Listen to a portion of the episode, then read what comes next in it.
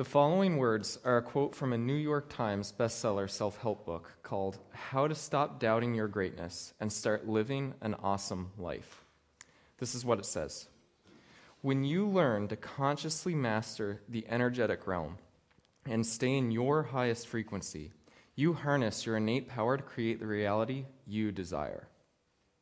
In this book, Jen Sincero promises to show you how to use the force and take control of your life. The key idea is that you have within you the power to create the reality you want. According to this book and others like it, you have ultimate power over your life. Now, if I'm being honest with you, I find part of this idea, and for parts of me, it's kind of attractive. It's attractive because I live my life in pursuit of power. What I mean is when life spins out of control, I want the power to make it stop. So last year when Sabrina and I had our U-Haul stolen with all of our stuff in it, I was not comfortable in my powerlessness. I was looking for some way to regain control. And I'm guessing it's probably the same for some of you this morning. When we feel powerless, we look for a way to have power over our lives. And so when someone comes along like Jen Sincero and offers us the ability to have that ultimate power by mastering the energetic realm, it's hard to pass that up. It is tempting to live and believe that we do have this ultimate power. Another way of thinking about it is that it's tempting to live as if our lives are a giant jigsaw puzzle. We have the picture of the life we want, an idea of what we want the future to look like the picture on the box.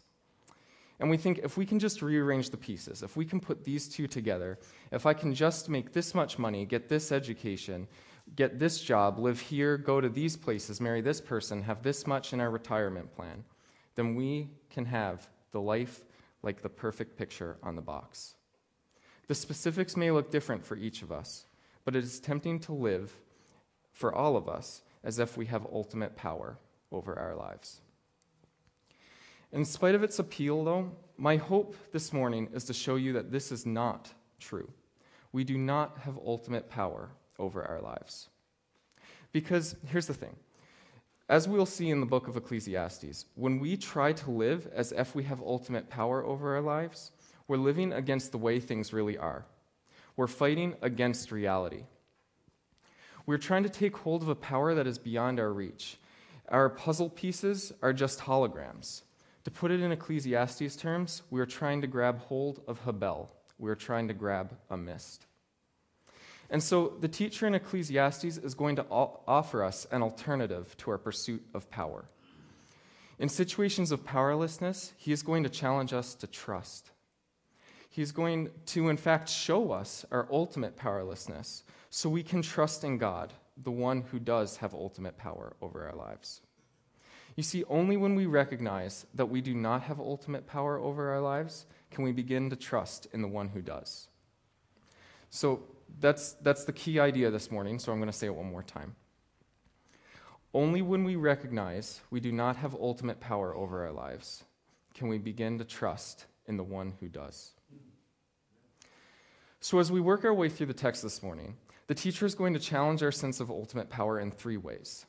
First, he's going to show us that rulers have power over us. Second, he is going to show us that the future has power over us. And third, he's going to show us that death has power over us. Rulers, the future, and death all have power over us. So with that being said, if you have a Bible, you can turn to Ecclesiastes chapter 8, verses 2 through 17. If you don't have a Bible with you today, please feel free to use the Bible in front of you, the brown one in the pew. In that pew Bible, our passage is on page 476. So that's Ecclesiastes chapter 8, verses 2 through 17 on page 476. And if you found it, please stand with me if you can as we read God's word together.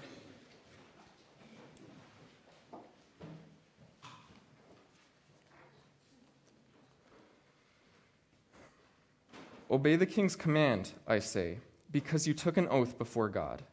Do not be in a hurry to leave the king's presence. Do not stand up for a bad cause, for he will do whatever he pleases. Since a king's word is supreme, who can say to him, "What are you doing?" Whoever obeys his command will come to no harm, and the wise heart will know the proper time and procedure.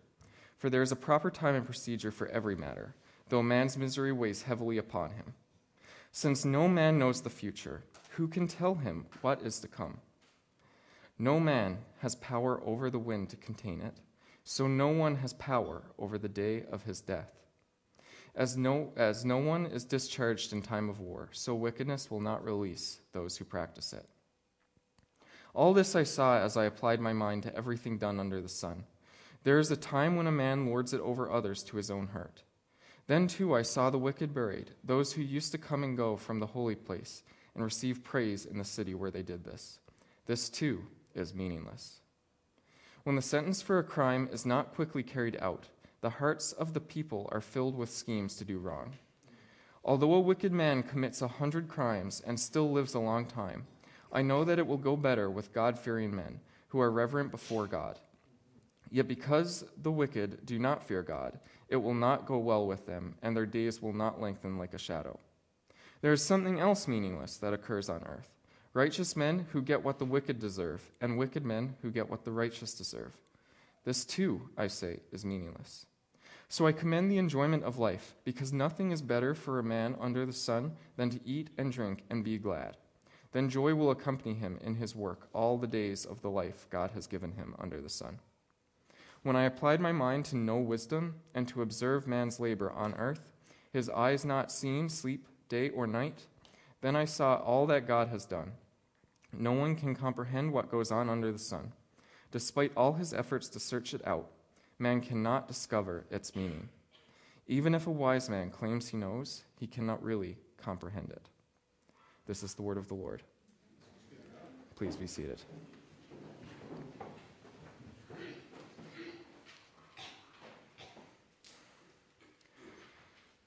The teacher starts in verse 2 through 6 by putting us in the setting of the royal courtroom. We are part of the king's council, a group of people that would be responsible for advising the king on a whole host of matters. The king would ask for our advice on international relations, economics, trade, public perception, and military strategy. We would be responsible for telling the king what to do so that things would go well with him and for his kingdom. But it's important to understand that this isn't a democracy. You might advise the king and try to influence him, but when he's made a decision, that's it. There's no vote. It doesn't matter if all of the counselors say one thing and the king says another. The king isn't first among equals. The king has power, and the council does not. Look with me in verse 4. It says, "Since the king's word is supreme, who can say to him, 'What are you doing?'" When the king has made a decision, no one can question it. Now, I'm going to be honest with you, the Hebrew in this passage is a little difficult, so trying to figure out the details is tricky. But let's look at what the big picture is of what's going on. The king has decided to do something that the council believes he should not. The question the teacher is addressing is, how should the council respond in this situation? How should they respond when someone who has power and authority over them acts in a way they believe he shouldn't? Now, I'm sure we could come up with a whole bunch of ways we might respond in this situation. I mean, maybe we would rebuke the king on the spot, or maybe we would sit there silently and then storm out in anger once the meeting's over. Or maybe we'd take to the internet and send a passive-aggressive tweet, or write a strongly worded blog post. Those are always nasty. But according to the teacher, none of these are a good idea. The council should not act hastily, but act wisely, recognizing that the king has more power than they do. As verse 4 says, when the king's made up his decision, no one can question it. But that's not to say the council doesn't have options. They can go through the proper channels and procedures to be heard. So the teacher says for them to obey the king, and then, when they can, work through the proper channels to bring about change. Look with me at verses 5 and 6. He says, "Whoever obeys his command will come to no harm, and the wise heart will know the proper time and procedure. For there is a proper time and procedure for every matter, though a man's misery weighs heavily upon him." Even in miserable situations, the wise thing to do is to obey the king until a better time to voice your objection comes along. Now, it is crucial to understand the teacher's reasoning here. He isn't saying don't be involved in politics. He's not even saying you should just go along with the political party that has power. He's simply giving the only advice that makes sense in a situation where one person has ultimate power over another. Since the king holds all of the power, what else is the council supposed to do? They have two choices. Option number one is to confront the king, and the king will just do what he wants anyway. Option number two, they can accept that they do not have ultimate power and work within the system. Now, I imagine for some of us, this is pretty difficult advice to hear. In Western culture, we have a hard time accepting the fact that others have power over us. Have you ever heard someone say, "No one has the right to tell me what to do"? I mean, probably. The assumption is that no one has power, the right to have power over that person except themselves. According to Peter Berger, a Christian sociologist, this idea of the autonomous individual, the idea that everyone has the right to act independently of another's power, is the central idea in the modern Western world. And yet, the autonomous individual is a mist. Parents have power over their children. Pastors have power over their congregants.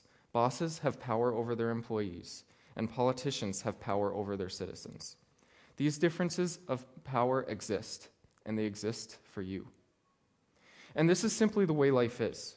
We do not have ultimate power over our lives because others have power over us. So thinking back to the self-help book I referenced earlier, no matter what frequency we vibrate, to use their language, we can't change who has power over us. You cannot use the force to remove Donald Trump from power. You cannot harness your innate power to create the reality where Justin Trudeau makes different policy decisions. At this moment in history, these men simply have political power, and until another election, there is nothing we can do about it. So thinking back to our puzzle analogy, it is as if someone else is moving around our puzzle pieces. When we try to put one of our life puzzle pieces in place to get towards that picture we want, someone else comes along and moves six others. We do not have ultimate power over our lives because others have power over us. Now, you might be thinking, but Nathan, we have political systems in place to give people the power. It's called democracy. We have power through our voting to vote for certain policies and certain political parties.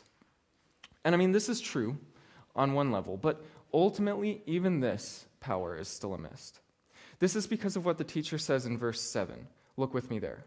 He asks, "Since no man knows the future, who can tell him what is to come?" Now, at first, this might seem like an out-of-place comment and completely unconnected with what has come before it, but it is actually one of the points that the teacher has been building up to this whole time. The whole point of the king having a council was what? It was for them to tell the king what will happen in the future. They were supposed to know the situation, think through all the various options, and then tell the king what he should do. But the teacher is a master of pointing out the obvious. No one can know the future. In this context, he's essentially saying, as a wise person in the king's council, you might think you know what the king should do, but why do you think the plans that you have will have the effect you want? No one can really know what the outcome of their decisions will be. He explains why this is at the end of our passage in verse 17. There he says, "Despite all his efforts to search it out, man cannot discover its meaning. That is the meaning of what happens under the sun. Even if a wise man claims he knows, he cannot really comprehend it." In other words, it is impossible to understand all of the factors in a situation to know with 100% certainty what the outcome will be.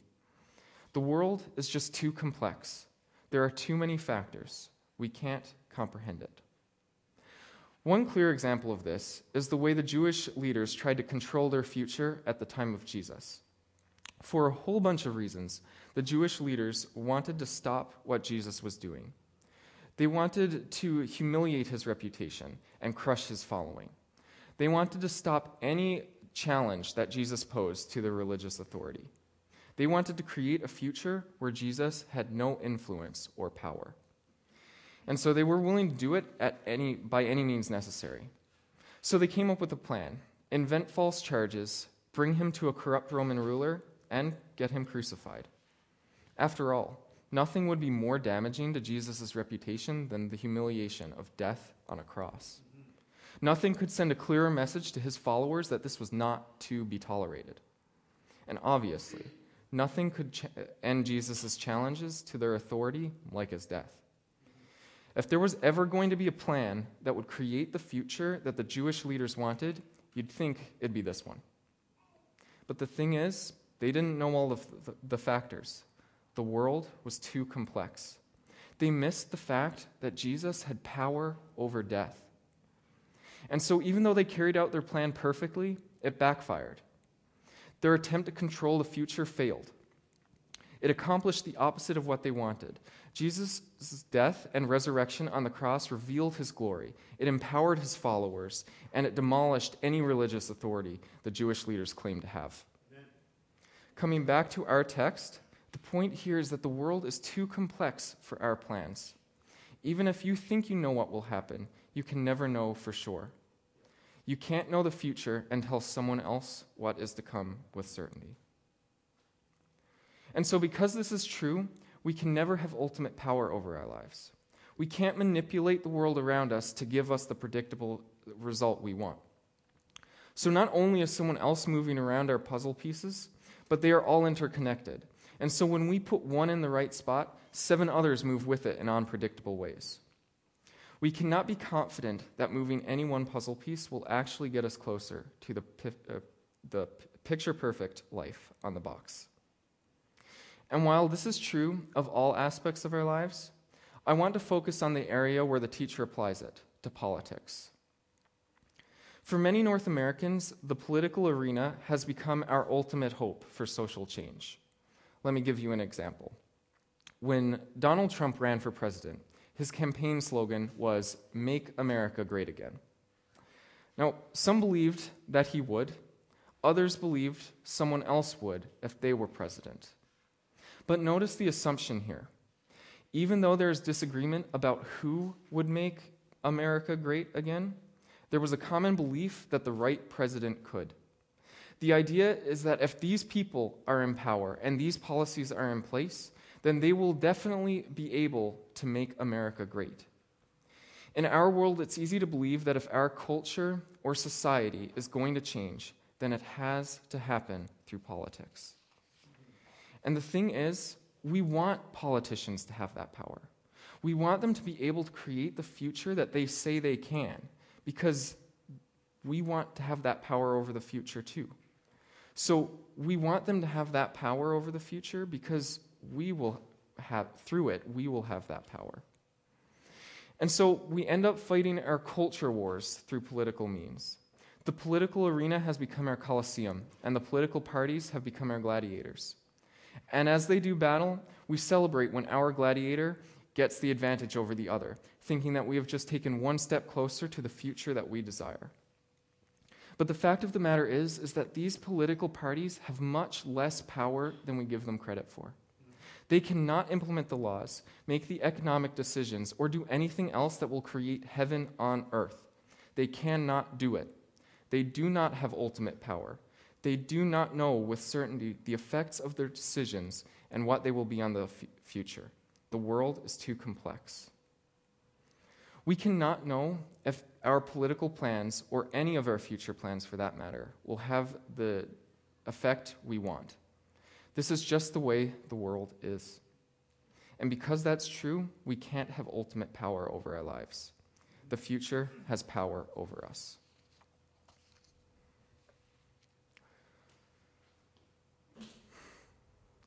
So up to this point, the teacher has attempted to open our eyes to the illusion of power in 2 ways. First, he has shown us that rulers have power over us. And second, he has shown us that the future has power over us. But if you're still not convinced, he has one final challenge, the challenge that comes in verse 8. Look with me there.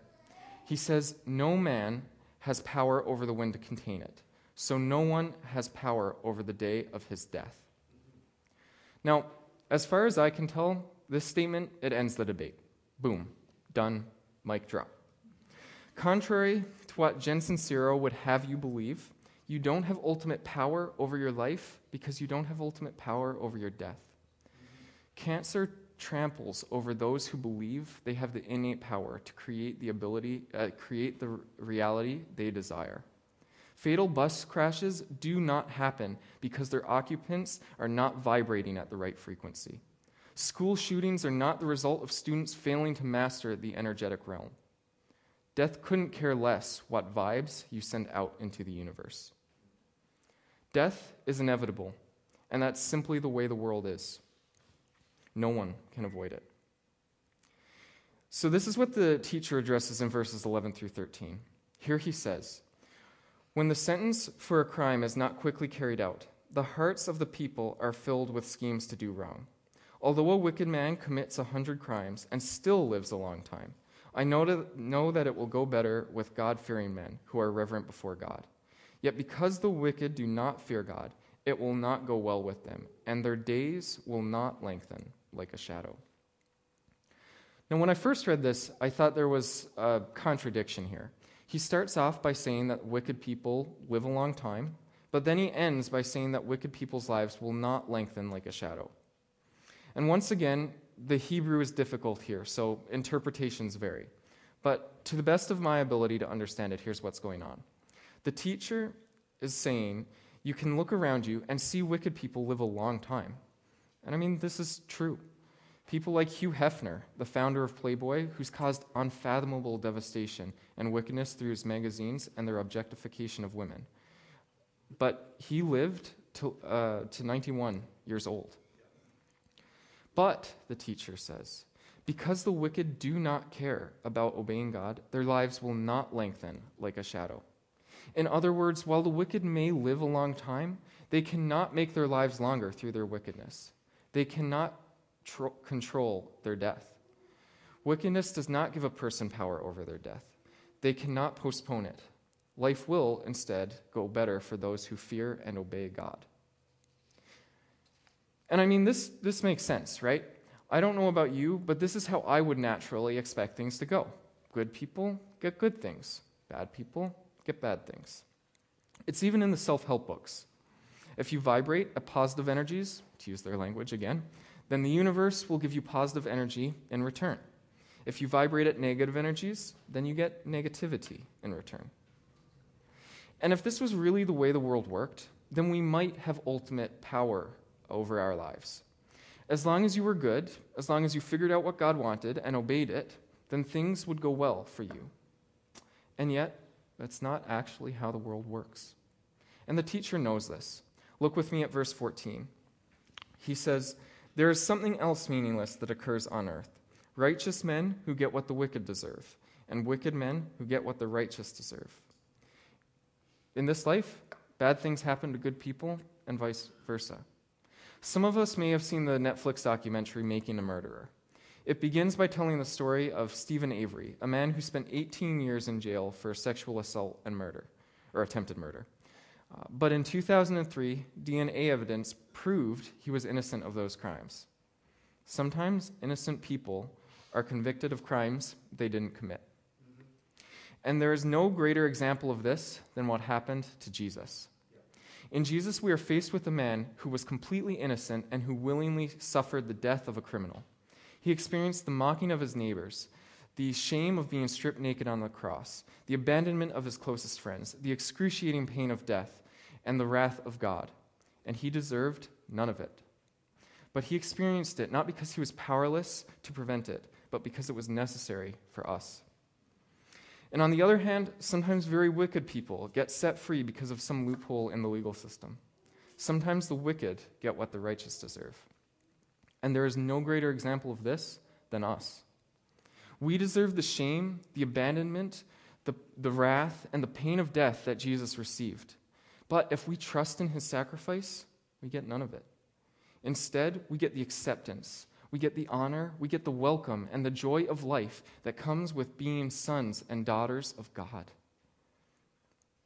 So once again, going back to our text, the point is simply that we cannot control our lives or our deaths through being righteous or wicked. Going back to our puzzle analogy, one day, as we're trying to create the picture we see on the puzzle box, the table will just vanish, and all of our puzzle pieces will crash to the floor, and there is nothing we can do about it. We don't have ultimate power over our lives because we do not have power over our death.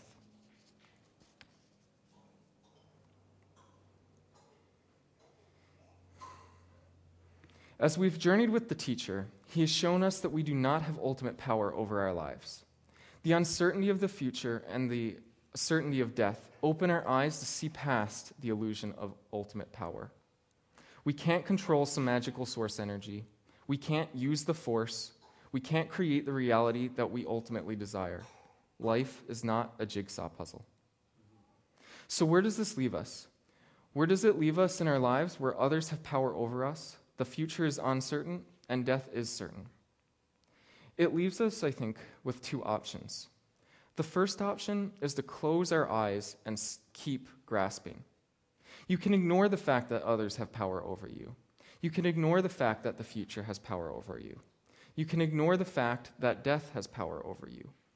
And you can keep pursuing the illusion of ultimate power.